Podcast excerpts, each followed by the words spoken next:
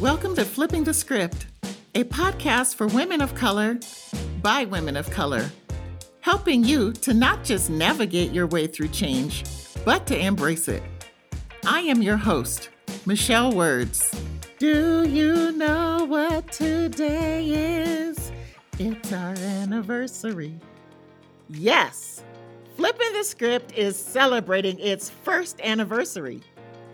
I am so excited to have hit this milestone. To celebrate, we're looking back, or should I say, listening back, to some of the words of wisdom shared by my awesome guests throughout the course of this year. Let's get to it. Are you not where you want to be? Trying to navigate life, but it's hard to see, yeah. Are you struggling to make a change? Well, come and tune in. Now is the perfect chance. We're flipping the script so you'll find your way to help you embrace any trials you face. We're flipping the script, conquer every day. We're helping you find your happy place. Wow. Welcome, Val. Very glad to be here. Thank you for this opportunity. Val is going to be talking to us about her new book called The 9%. Black Women Leaders Tell It Like It Is. The 9%. Yes. And she's going to be talking to us about transforming from striving to thriving. So this is really not necessarily saying that the 9% is good or bad. It just is. And validates that we are there. Black women are there. We're in leadership positions. We're doing things. We're making things happen. And so just a rallying call to those who are part of the 9%, but also messages to future women, Black women leaders. Absolutely. My accomplishments for me to share my challenges, the things that, I did wrong, the mistakes I made, the things that, I didn't know. I think that helps people. I wish somebody had been more direct with me. People try to sugarcoat things and they worry about their ego, and it's just time out for worrying about trying to look good. Right. I think the real you is going to show up no matter what, even if you try to cover it up. So now then in that thriving stage, you mentioned 4 Ps. Mm-hmm. So then what are those 4 Ps? Oh, good. You read my chapter. So the 4 Ps that I talk about are maximizing potential, particularly as Black women, but just in general. I think we have to remind ourselves that we're amazing. And part of it is just your mindset. And that gets to the second P, which is your presence. I have to say, you have quite a presence. And then the other two were passion and purpose.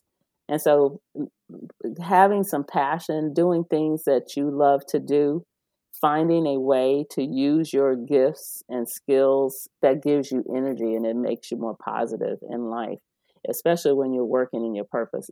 Sanja is a powerful motivational speaker, international best-selling Amazon author, and life-changing professional coach. However, she is most proud of being a freedompreneur and mediocrity escapologist.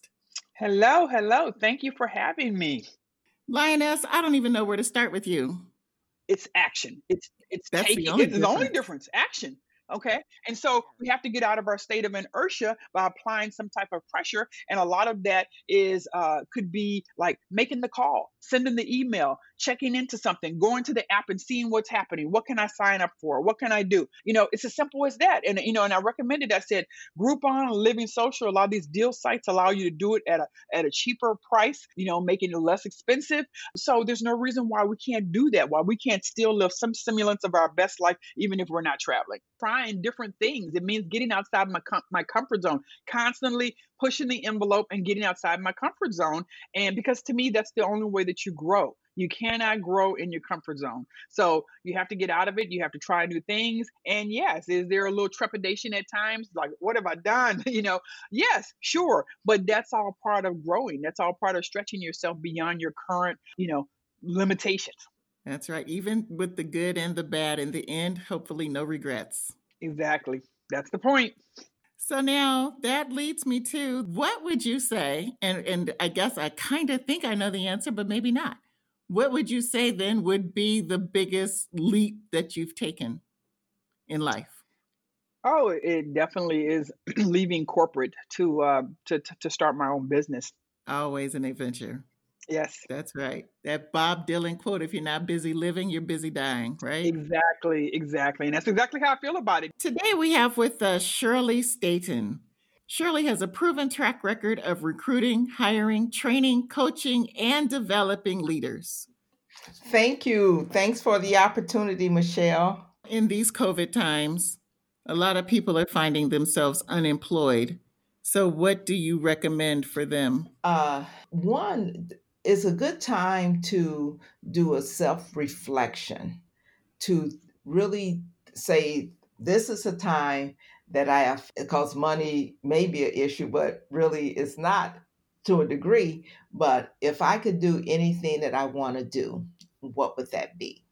And then doing that assessment, do I really have the skills to do that?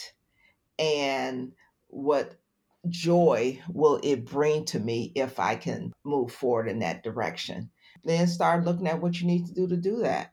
If it's not something that you can support yourself on full time, consider doing it on a part-time basis while you still try to look for full-time work.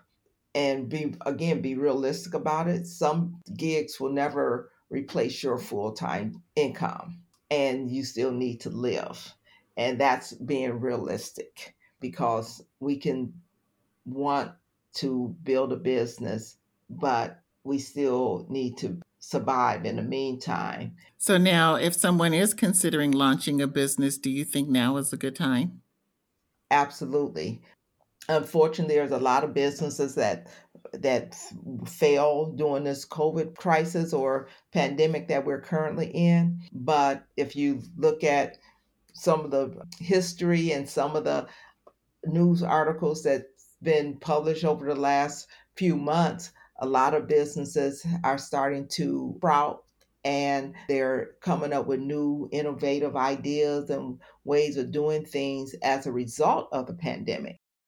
As a personal empowerment facilitation coach, Fran DeGraves works with clients focusing on achieving goals and overcoming obstacles, real or perceived. I agree with you on that one. You were a full-time entrepreneur, right? Full-time hungry entrepreneur and without a business background. So that in and of itself was quite a challenge, but one that I readily accepted because it was a challenge for me to do for me. The one thing about being hungry is that you will learn how to cook. You will learn how to survive. And came here and did not make the right choices when I first got here as far as some financial decisions that I made. But even in the process of that, it was still a learning experience. And I make much better choices now than... Yeah, it's always a learning experience. It was definitely a learning. Yeah, even when you take those hard knocks. Yeah, some are lessons that are hard to learn. Absolutely. But some we don't need to repeat. Right.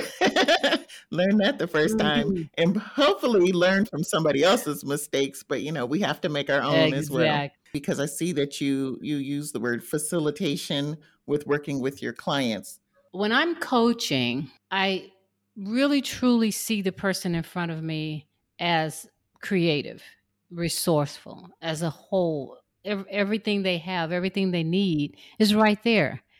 But sometimes we need that little push of empowerment to know I have power, to know that it's in me, to know that I don't need anything outside of me to reach the goals that I want to reach, to reach the aspirations that I have for myself, to turn my dreams into reality. What I do is I really explore those dreams and explore those aspirations. Nadia Gilks wears many hats, including attorney, realtor, tax consultant, and author. And you know what? You are a unicorn. You are a unicorn, Nadia.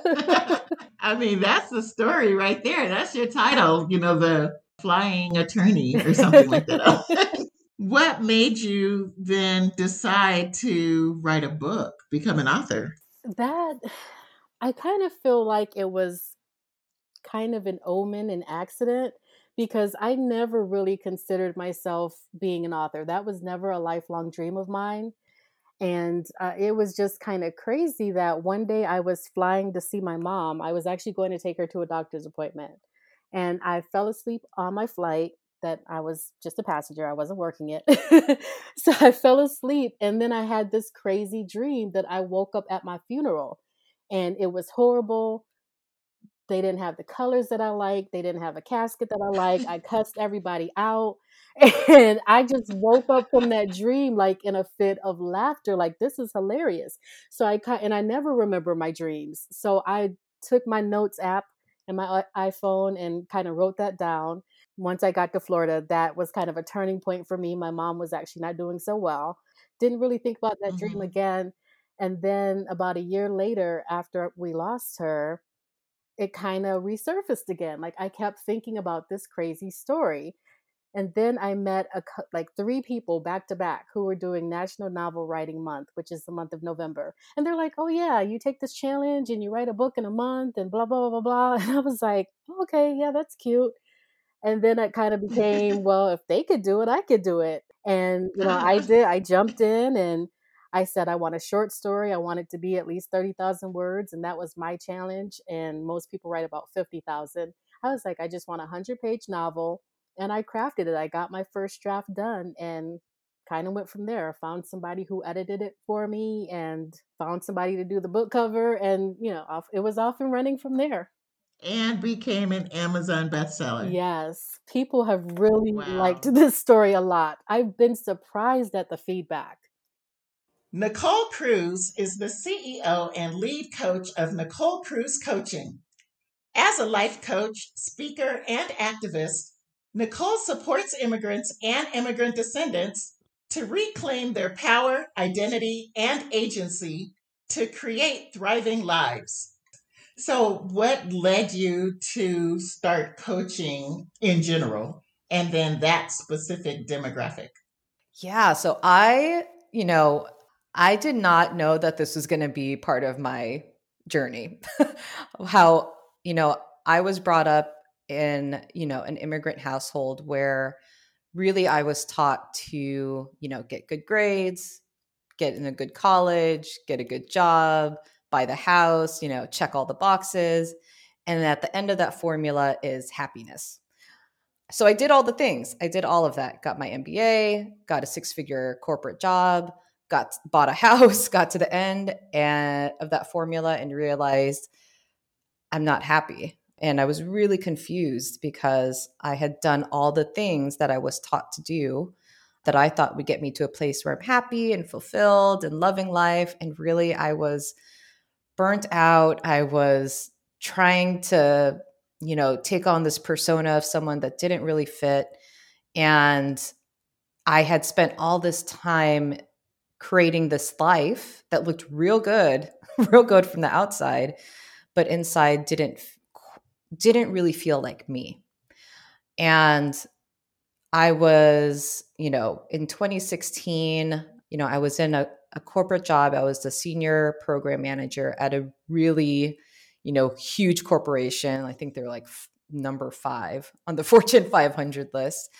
And I had been there for 11 years, so over a decade. And I was getting to a point where I realized what I'm doing now doesn't feel good. It doesn't fulfill me. And in order for me to feel better, I'm going to actually have to change the trajectory that I've been on my whole life.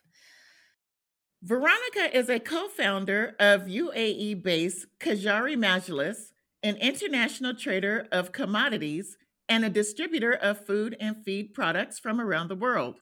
In the fall of 2020, Kajari Majlis launched Mutombo Coffee, a brand of specialty coffee sourced with high-quality, fair-trade Arabica coffee beans from Africa's coffee-growing regions, including the Democratic Republic of the Congo. And I know that term very well myself. Mm-hmm. So the purpose of this podcast is to talk about people having to embrace change. Yes. Your personality seems like one that you will create change anyway, but in this situation, you were forced into the change. But I hear you saying that it was still, you know, probably the best thing that ever happened to you. Well, you know, it's one thing to be forced into change when you feel like you're young enough and you've got time on your hands. And if you fail, you still have time to rebound. But when you're a woman of my age and you've got more years behind you than ahead, you feel as though this is not the time for that kind of change, right? And ageism is real in this part of the world. It's real everywhere. You know, it's one thing to be a woman. It's one thing to be a Black woman. Then it's one thing to be a seasoned Black woman, right? Regardless of the years of experience. Thing is, change is always good. It's a lot of what happens to us and whether we are successful and rebound from what happens to us is the attitude that we have about the incident or about the change that's happened upon us. If you keep a positive attitude and you take inventory of what you have and you whip it up in a recipe, then chances are you're going to be successful even with that change because you take what you have experienced, you take everything you know, everyone you know, and you pull it together, right?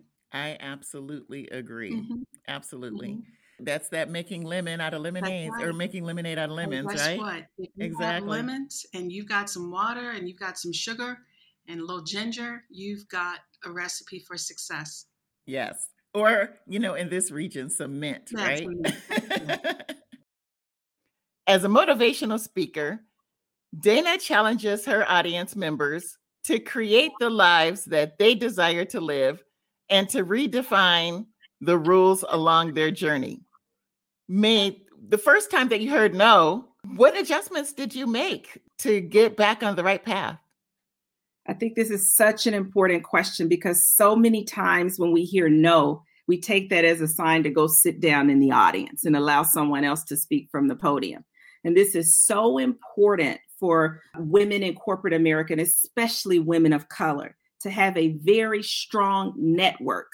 To have a network of both mentors who you go to when you get the no's, who help you problem solve to convert them into yeses, and then sponsors who believe in you. And you may not even know who they are, but they know who you are because your works and your contributions have spoken for you. And they feel that having you as a part of their sponsorship toolbox actually enhances their career as well.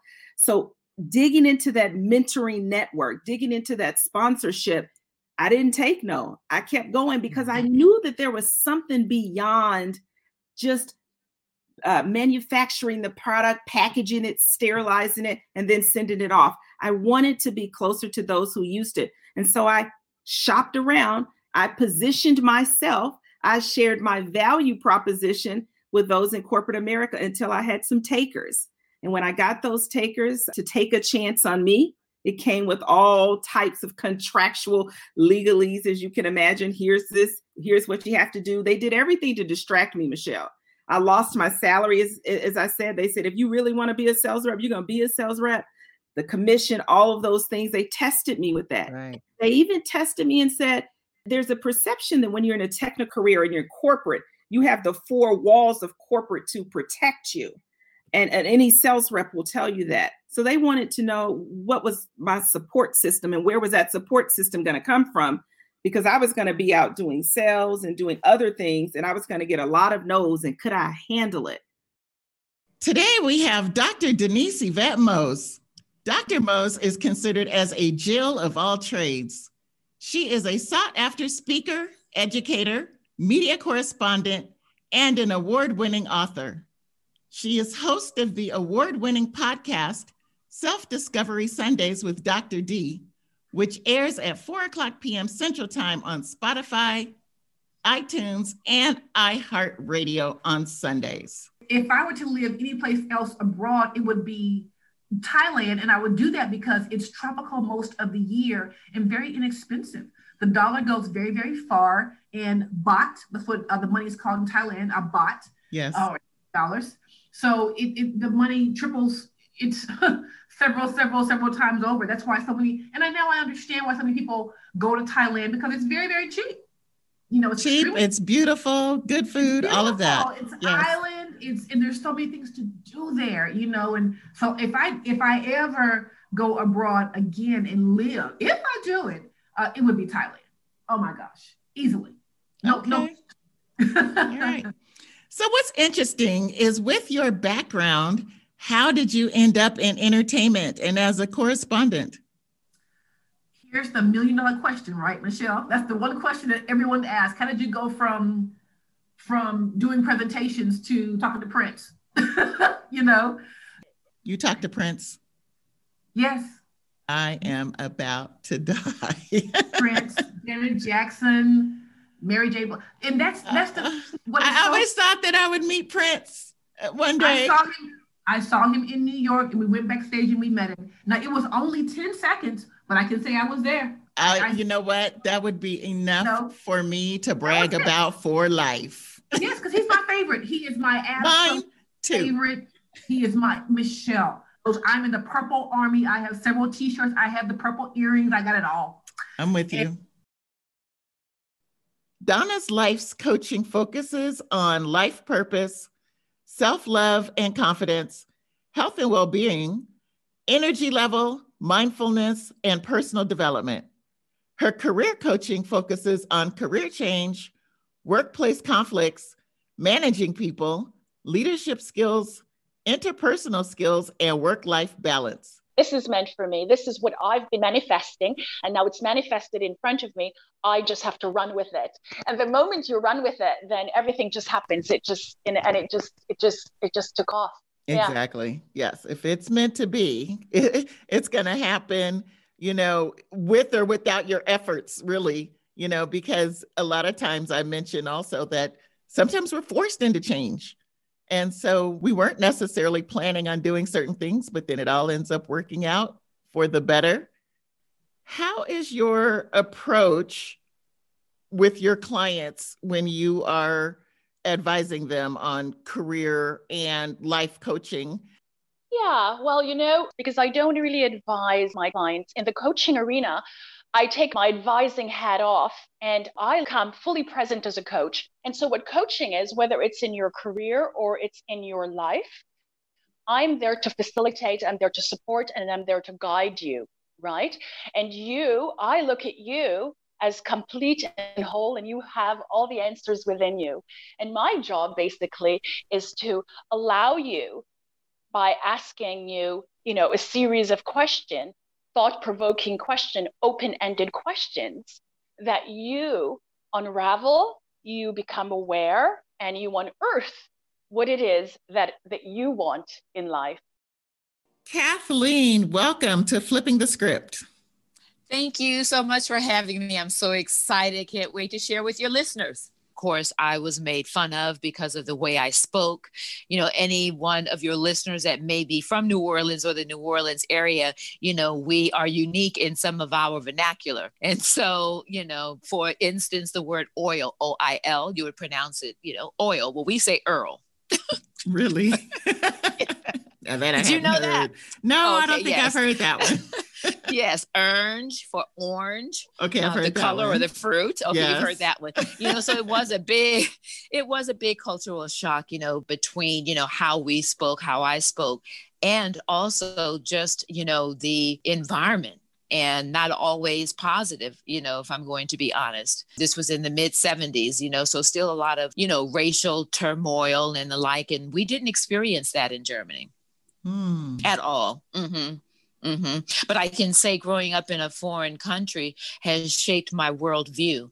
And so, you know, it's not hard for me to meet a stranger. It's not hard for me, you know, to share my story, you know, because I know that there's someone that can be blessed by it. Right. I'm sure you've heard of the phrase, your test is your testimony. Absolutely. We were homeless because on August 10th of 2005, because the sheriffs came and padlocked the door because the house was in foreclosure. That was so other than Katrina, you were having your own personal Katrina at the same time as well. Absolutely. Absolutely. Yes. Two other Katrinas prior to this. So over 5 weeks, my father died, learned some things about my now ex-husband, and then Katrina hit on the 29th. So over 5 weeks, I went through 3 major life-changing events. Yes. So how were you able to navigate your way through that? I don't know. Not as easy. You know? But God, you know, right? But God, that's all I can say. That's all I can say, because what got me through it, 3 is Father, Son, the Holy Spirit, but 5 is a number of grace. And even though, you know, I shared with you before that my faith plays a large part of who I am, even though I went through all of that, God's grace was with me. Today we have Dana Davis, best known for her appearances on CBS's The Amazing Race, WFAA's Good Morning Texas, and Fine Living Channel's All Girl Getaway. Dana has also been featured in the made-for-television movie, Raising Izzy. That's on my bucket list, is to go on The Amazing Race. Okay, so listen, fortunately, they still have it. I get links and emails all the time about casting opportunities. So do I just need to send you the link so you can send them in your video? And keep trying. You do that. Yes. Okay. Absolutely. All right. I want to see you on there. I want to see you on there. Yeah. It was a fun opportunity with my husband and I. I'm a high school sweetheart. You know, he's always saying I'm dreaming about, you know, what's next and doing something different. And so typically when I come up with an idea, he's like, "No, Dana, I'm not going to do it." This time he was like, "Yeah, I'm interested. I'll go with you." And so they had a casting opportunity with CBS DFW in Lewisville, Texas.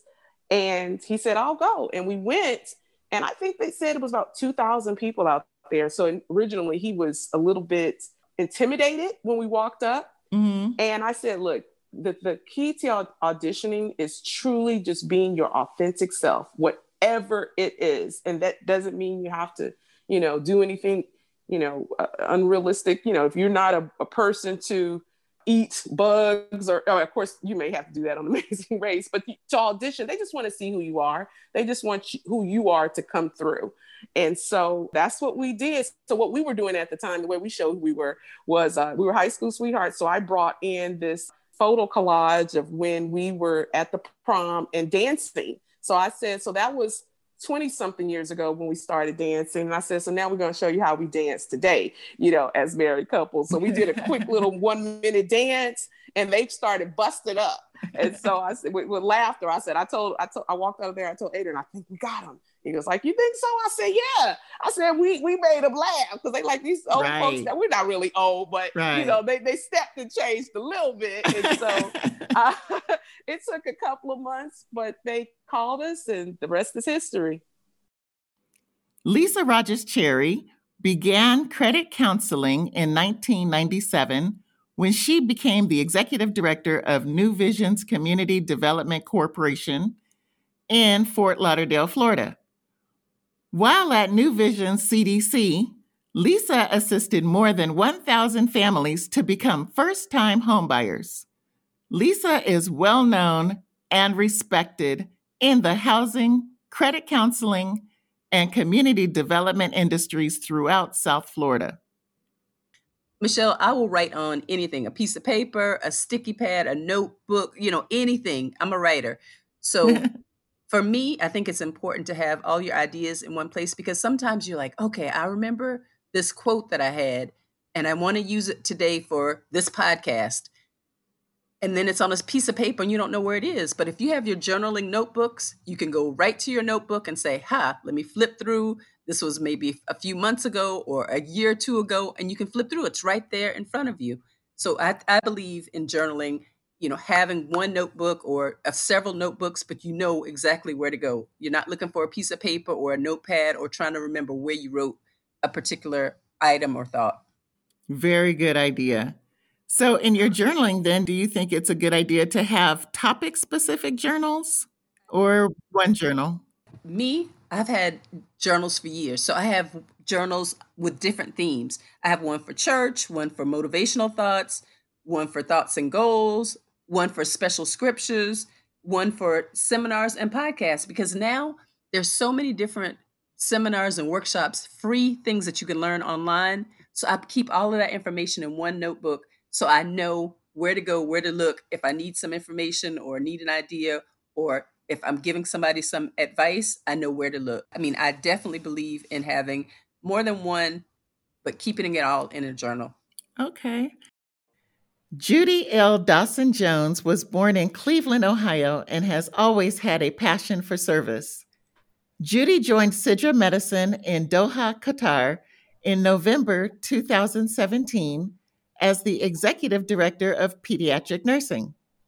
She later was assigned as the Acting Chief Nursing Officer and recently was promoted to fill the position permanently as Chief Nursing Officer. I do like different activities that different people at work and people that you know will give, but I really do like to do a lot of exploration in terms of parks and being outdoors, and I like being on the water and things of that nature. It seems like to me it's much more healthier here because the weather, when it is good, it's great. And I do like it because it's safe here. So you can be out anytime and you don't really have to worry. And then you've also had a chance to maybe do some travel, some exploration that way. Yes, we've done lots of travel before COVID. We were actually doing pretty good at a good pace, but then COVID hit. And that's something I do miss is the travel, but I'm not quite convinced yet with COVID if I'm ready to go out there and travel. But we really enjoy going and see other places, other parts of the world. It's just been fascinating. So speaking of COVID then, especially with you being in the medical industry, how has it impacted the industry, in your opinion, from what you've seen? What would be different, you think, moving forward? It's been a total disruptor. It's been totally disruptive. I'm not quite sure it's innovative, but it's been a disruptor. But it has done some innovation in terms of it's changed the way we deliver care. You always believe that people had to come to you for care, but when COVID hit, they couldn't. So people turned more to virtual platforms, phone platforms. Mm-hmm. I think people became more independent with self-care because it was very interesting when COVID hit. The numbers dropped. We had very little in the ED, very little people in outpatient, and very little admissions. Levine obtained her law degree while serving in the Air Force. At the time that Levine left military service, she was being considered for a promotion to the rank of major. Levine rose through the promotion scales at the Office of Personnel Management and was then recruited by the Department of Labor as Acting Senior Executive Service in the Human Resources Training and Development Department. We were looking for places where we thought we might want to be. And we knew that, you know, any of that cool, that cold stuff wasn't going to happen. And I believe it was something maybe I read or something that was in a paper or a magazine or something, where for a discounted amount of money, you could come and stay for, 2-3 weeks. And we thought about it, hey, well, why not try that? So we did, come outside of the U.S. to not just here in the Panama. The weather was just wonderful. Yes. I didn't realize how many people from the U.S. and other countries were actually living here in Panama. The way that some of them have been, they may just, buy a flat or, place where they're going to live. It's not like they buy a lot of houses here. It's more of the condos. And so that's what we went to look at. And that's what when we talked to other people about, how they thought about the condos, and some of them, bought them and they may stay here maybe 3 months and they rent it out at other times. And so that's kind of how we found out about the different condos and to make some decisions about which ones you want and how big you wanted them and, those kinds of things. So which other countries, I'm curious, did you guys consider besides Panama? Actually, for retirement? None, because I say that because as we visited here, in Panama and in some of the other places here, the weather is just absolutely beautiful. And it doesn't do that, the big ups and downs about cold and hot and snow and sleet and any of that. So that was kind of one of the major things that we looked at. And then also the actual cost of living is less. Danielle Johnson is the Vice President of Regulatory Affairs, Medical Devices for Bosch Health.